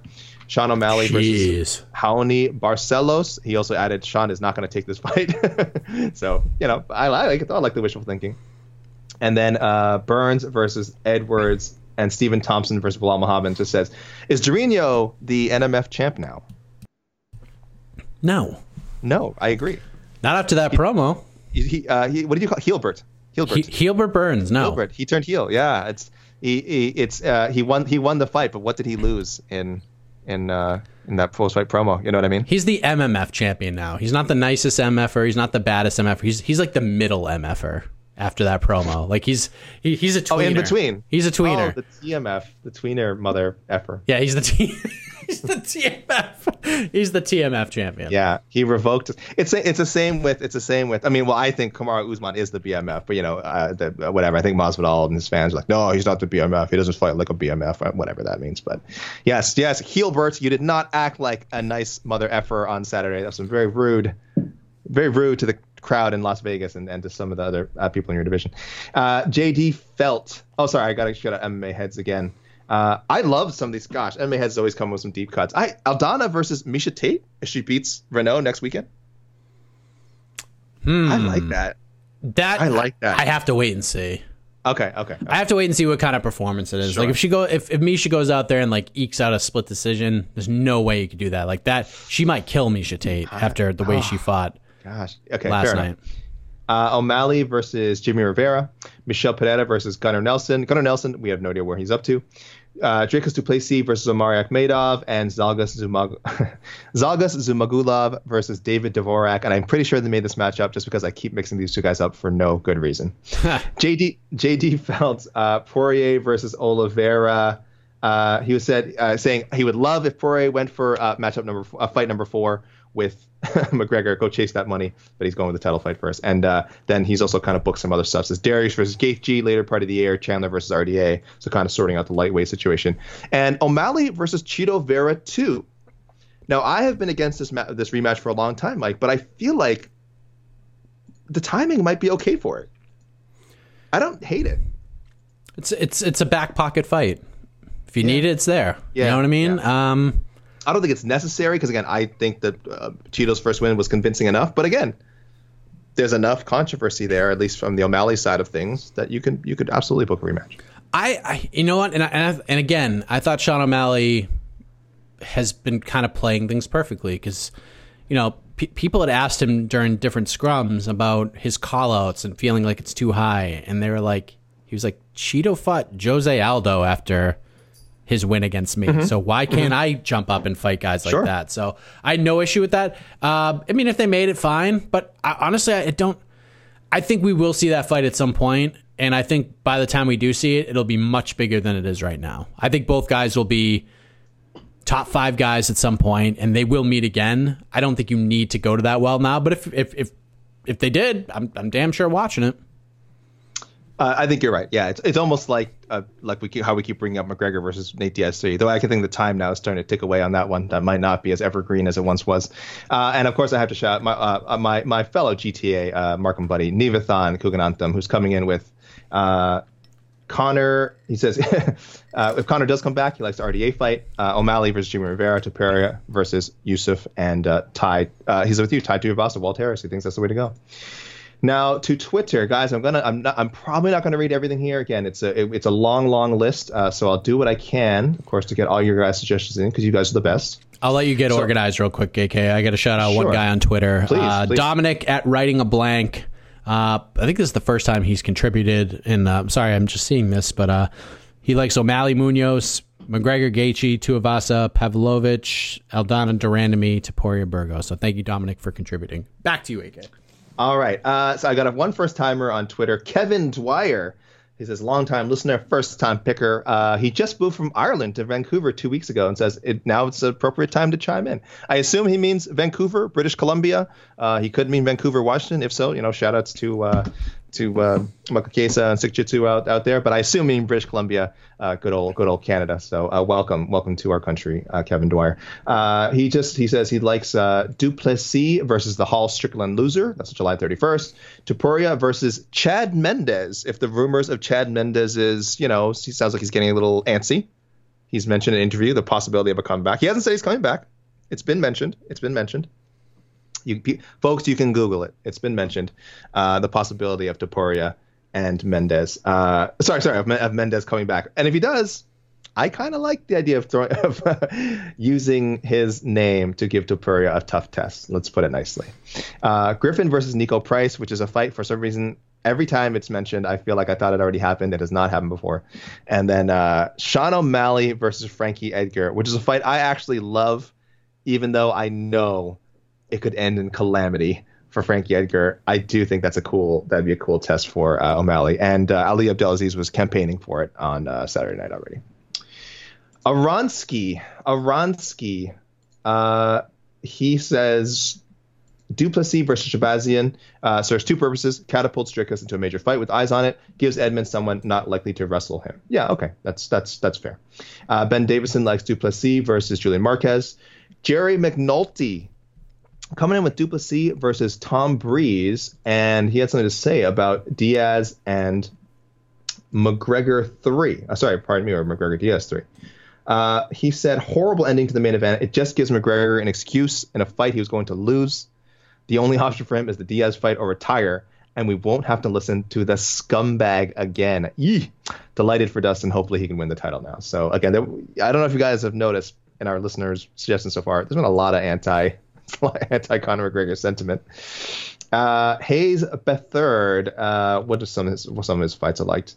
Uh, Griffin versus Jake Matthews, I think is a fun option. He says Pereira versus Nate Diaz at a fight circus event in a fight with no time limits, grounded kicks and knees allowed. Now you're talking. Now you're talking my language. Tavares versus Calvin Gastelum if he loses Cannonier on August 21st. I like that one. Uh, at Mighty Magic Mark came in with a lot of suggestions, but one of them he threw out there: McGregor versus Jake Paul. If Jake Paul beats Tyron Woodley, I mean, it's this fight's going to happen eventually. Why not now? The money's there. Uh, Jake Paul, of course, has been needling him all weekend. I, have said it in an article we wrote recently that um, I'd be shocked if this fight never happens. I'll, I'll be more surprised if the fight doesn't happen than if it does end up getting booked. Ryan Doherty says uh, Maia versus Chookagian 2. Sure, sure. Give her that chance to get past the ultimate gatekeeper. Du Plessis versus uh, Meerschaert, Meerschaert Muradov, Muradov winner. That's gonna be fun to say for a while. On August 28th, and uh, O'Malley versus Garbrandt. So there we go. People like I said, like uh, a lot of people still want that one. Uh, JC Rodriguez, Aldana versus the Nunes Pena winner. That's at UFC 265. Tavares versus Marquez. Uh, Zhumagulov versus Jeff Molina. Yes, he called for it. At Christian underscore D05 on Twitter. Burns versus Edwards or Covington, whoever doesn't get the title shot. Makes sense. Uh, Topuria versus Andre Fili. Topuria, did you mention that one already, Mike? Topuria Fili? Mm. Yeah, I think we threw that out there at some point. That was my pick after his last win, too. Very popular one and he says uh, he's a huge fan of the di- uh, huge diamond fan. He wishes to end a bit more definitively. He's the best lightweight in the world, no doubt. Uh, listen, uh, people, if you haven't seen it, check out the MMAfighting.com global rankings that were released this week. Uh, we do have Dustin Poirier at the top. Some some people voted, maybe one person voted for Charles Oliveira. It's this guy. All right, I'll reveal it. If you guys saw the rankings, who voted for Charles Oliveira? It's this guy he's the best lightweight in the world, but Dustin Poirier certainly could be uh, if they if they fight each other. Four Corner Sports NY with a couple of good ones. Uh, Moutinho versus Miles Johns. Miles Johns is fighting uh, Anderson Dos Santos next weekend, but and then Davy Grant. Why? Why throw him in there with Davy Grant? Come on, guys, stop it. Uh, and O'Malley versus uh, Assunção, who was supposed to fight O'Malley's buddy uh, Kyler Phillips, but unfortunately that fight uh, is not is not happening because Assunção got injured. So yeah, certainly possible. Marcus McGahey has dubbed this on to the next one, the Lafayette edition. Uh, he's coming in with I like uh, Pereira versus Elizeu Zaleski. Uh, Max Griffin versus Warlley Alves, sure. Zhumagulov versus JP Buys and uh, O'Malley. Ver- I, this is one another one of my choices I would have had. Uh, O'Malley versus Song Yadong if he beats Casey Kenney. So good choices there. Uh, I don't think we've mentioned this yet. If we have, I apologize if I missed it. But Thomas Collins likes uh, Tuivasa versus Bozer. I think that'd just be ridiculously fun. Topuria versus Burgos says Ilya deserves a ranked fighter. Uh, taking for oh no, what? you know what? Sorry, he's talking about a fight that didn't happen again. Never mind. Skipping this. Skipping this. Uh, he says I'd like to suggest Sean O'Malley's ten next fights. Just have him versus any MMA fighter that is six and three, not currently in the UFC. Let's just repeat this over and over again. See how many uh, performance of the nights and fight of the nights the UFC wants to award him. Let's all right, people. Let's not get carried away here. All right, listen. I get it. I get it. We don't love Sean O'Malley's matchmaking. And uh, uh, Mike, I don't remember if Thomas Collins is the one who's kind of had some dispute over us not crediting him or you not crediting him for a uh, check the tapes pick. Oh, is this this is Thomas half point Collins, this, right? This is. I didn't we end up giving him the full point by the end? Didn't we take a half point from someone else I, and give him the full point? Yeah, I, I ended up giving him the full point just because it's a well thought out argument. Well, but he might lose it now if he has something to say here. He just wants to remind us: Matt Schnell, Matt Schnell versus Alex Perez did get rebooked, so he's already calling the winner of that to fight Askar Askarov. He says the saga, the saga continues. He's not letting go of this thread. Uh, Semi casual MMA. First of all, congratulating me for winning back to back between the links, uh, winning a, a, singles match, pinning the tag team champion uh, Jed Meshew, and then taking his his and Fernando Pratch's title. Uh, uh, no, I didn't do it alone. Kristen King, shoutouts the King and I, the tag team champs right now. Uh, he likes Tavares versus the Alan Soriano winner. He says he was he was uh, not impressed with uh, Tavares' performance, and uh, the winner of that fight is more than deserving of a ranked opponent. Tavares needs to do more to get a top 10 middleweight. He's been around forever, but it does feel like he's always just knocking on the door, not quite getting in. And uh, Du Plessis versus Anders, both fighters just on the edge of the rankings. Winner would get a top 15 opponent. Uh, Liam Perry had a ton, but I loved what he wrote about uh, McGregor Diaz 3 and Burns Edwards. Um, he says, Poirier, uh, it's well, first I said Poirier versus Oliveira. And I was always a big McGregor fan since he made it big, but he's been, and since he made it big, he's been an idiot. Tonight he showed what kind of man he really is. Hard to match for him in the sense, but we don't know how badly he's injured yet. Uh, Diaz has to be the fight that makes the most sense, right? I it's definitely up there. And for uh, Burns, says welterweight is a minefield at the moment. Nobody knows what's happening with Usman Colby. Is Leon going to wait, risk someone jumping over him? I think Leon versus Burns. Leon wins, then he's next for certain. Burns may still need one more before a title fight, unless Colby beats Usman. Uh, Wonder Boy versus uh, Chiesa Keza Luque loser. So thanks, Liam, for those well thought out comments. Just a few more to go here, guys.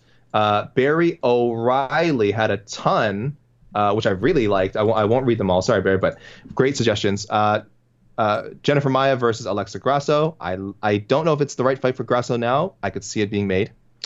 Ryan Hall versus Kron Gracie. Yes, yes. This is this this is now we're going in the right direction. Michel Pereira versus uh, Daniel Rodriguez. Assuming Rodriguez uh, wins his next fight, his fight next week, he is facing a short notice opponent and Presta, newcomer Preston Parsons. So I love that matchup. Again, if if Rodriguez wins, uh, Max Griffin versus Shavkat Rakhmonov. Just throw him to the Shavkat. Throw him to the Shavkat tank. I, I don't know. That's scary. Uh, Sean O'Malley versus Timur Valiev. O'Malley's not taking that. And uh, I, but I was wrong. I did read all these because they're really good. Tai Tuivasa versus Tom Aspinall. Uh, they're probably going in different directions for now, but I, it's going to happen down the road almost for sure. And he says Conor McGregor to retire. He is done for. His trash talk is pathetic. And this is from an Irishman who was at his who was at both of his championship wins. Uh, he also wants to thank thank us for the uh, shout out two weeks ago, uh, Mike, when we discussed the Tim Means Tom Brady face comparison. so funny. uh, all right, we're down to our bottom, uh, our top three here, I guess I'd say. Well, the last one's really the best one. UFC report. He just says, uh, "Hey, Alex, I've been on vacation, haven't given a ton, ton, of thought to these matchups. Enjoy your vacation." UFC report.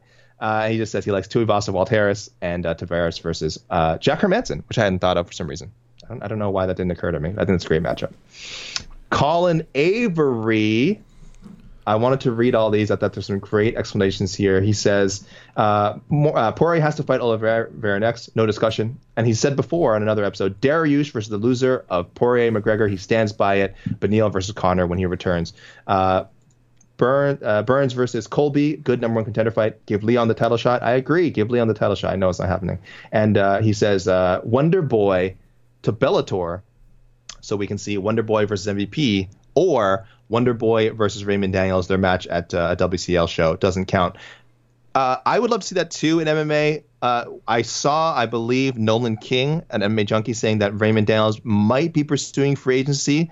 So sorry to break your heart, Colin Avery. Uh, if uh, Raymond Daniels uh, does end up becoming a free agent, let's say his contract's not matched, and Wonder Boy ends up signing, it'll be like two ships passing, and we'll have missed out on getting to see that fight again. So I like the suggestion, and Wonder Boy MVP would definitely be the bomb. Let's end with Brett Mobley, CSU's Brett Mobley. I thought he had some great comments here. Uh, McGregor versus Dos Anjos. Uh, so RDA can retire him and make it so I never have to hear Conor's name again. Uh, he's also down with uh, hashtag Ty Brewer, Ty uh, Pereira versus James Krause uh, which I really like. He says Michael, uh, arguably, Mike, arguably the best mind in MMA versus, uh, let's say, the most unconventional. and then here's what he had to say about uh, Ryan Hall. I may read things here that don't make sense, by the way, uh, but I have to read it. He says Ryan Hall doesn't get a scheduled fight. He instead goes to every UFC pay per view and simply chills until fans start booing grappling. At which point, any booing fan is offered money to fight Ryan Hall. That's a good way to see more of Ryan Hall and less booing casual fans. It would also kill time instead of me having to listen to uh, Stephen A. Smith. so, Brett, Brett, you are a prince. That is my favorite favorite suggestion of the week. I'm not topping that. He also says, in all seriousness, uh, Bryce Mitchell versus Ryan Hall, Ilya Topuria versus Max Holloway. Because because Mike, and this is where I have to acknowledge something that may or may not have happened Saturday. Topuria, he says, should be given a chance to fight the second base, best feather. I, I, hate that I mess this up. Topuria should be given a chance to fight the second best featherweight in the world, since he just beat the best. Brett Mobley, go Rams! Thank you. That is that for me is that's it. That is the the the listener selections leader right there. Uh, thank you, Brett. You really helped me get over what may or may not have happened on Saturday. Uh, guys, send your suggestions uh, to me via Twitter at Alexander K. Lee, on Instagram at Alexander K. Lee, and at email alex.lee at sbnation.com. Mike? Yes. At Mike Heck underscore JR on Twitter, at M underscore H E C K J R on Instagram. I, I literally only have that account for the show because I don't do anything else with it. I just read DMs on on this program, and that's pretty much all. So UFC 264 is in the books, the 50th episode in the books. Join us next week for episode 51 as we discuss the aftermath and the fallout of UFC Vegas 31 going down at the Apex in Las Vegas. Main event Islam Makhachev versus Thiago Moises. Pretty interesting fight. Makhachev is like probably one of the biggest favorites in a main event in quite some time. Uh, we also have the return of Miesha Tate taking on the soon to be retiring Marion Reneau in the co main event, I believe. Uh, Mateusz Gamrot versus Jeremy Stephens at 155 pounds. The return of Rodolfo Vieira taking on Dustin Stoltzfus. Should be a fun fight between Billy Q and Gabriel Benitez. Ooh, Daniel yeah. Rodriguez on this card against newcomer Preston Parsons. Uh, Amanda Lemos, someone I've been very high on at 115 pounds taking on another fighter I've had I've been very high on 115 pounds for a long time, and Montserrat uh, Ruiz, Khalid Taha versus Sergey Morozov. Fight. That's a really Great good fight. fight. Uh, oh Anders- this is an underrated card. Anderson Dos like Santos this. versus Miles Johns is fun. Uh, Rodrigo Nascimento versus Alan Baudot, and we see uh, the return of Francisco Figueiredo uh, against Malcolm Gordon. And remember, Canada's own. Well, we were supposed to see Francisco Figueiredo fight Jimmy Flick a while back. That's right. And now we uh, now we're here with Canadian Malcolm Gordon looking for his first UFC win. So uh, that's it. We are done. Thank you very much for checking out the program this week. Um, we'll see you next time on UFC Vegas 31. Uh, always remember, ladies and gentlemen, don't take this stuff too seriously. MMA is supposed to be fun. We'll have more fun right here next week on On to the Next One.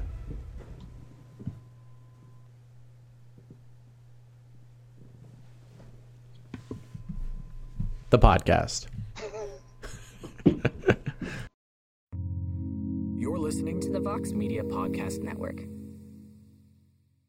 The NBA playoffs are heating up, and so is the action at DraftKings Sportsbook, an official sports betting partner of the NBA. DraftKings brings you same game parlays, live betting, odds boosts, and so much more. You can download the DraftKings Sportsbook app now and use code VOXMMA. That's code VOXMMA for new customers to get 150 in bonus bets when you bet just 5 bucks. Only on DraftKings. The crown is yours. Gambling problem? Call 1 800 Gambler. Or in West Virginia, visit 1 800 Gambler.net. In New York, call 877 8 HOPE NY or text HOPE NY 467 369. In Connecticut, help is available for problem gambling. Call 888 789 7777 or visit ccpg.org. Please play responsibly. On behalf of Boot Hill Casino and Resort in Kansas, 21 and over. Age varies by jurisdiction. Void in Ontario. Bonus bets expire 168 hours after issuance. See dkng.co slash bball for eligibility eligibility and deposit restrictions, terms, and responsible gaming resources.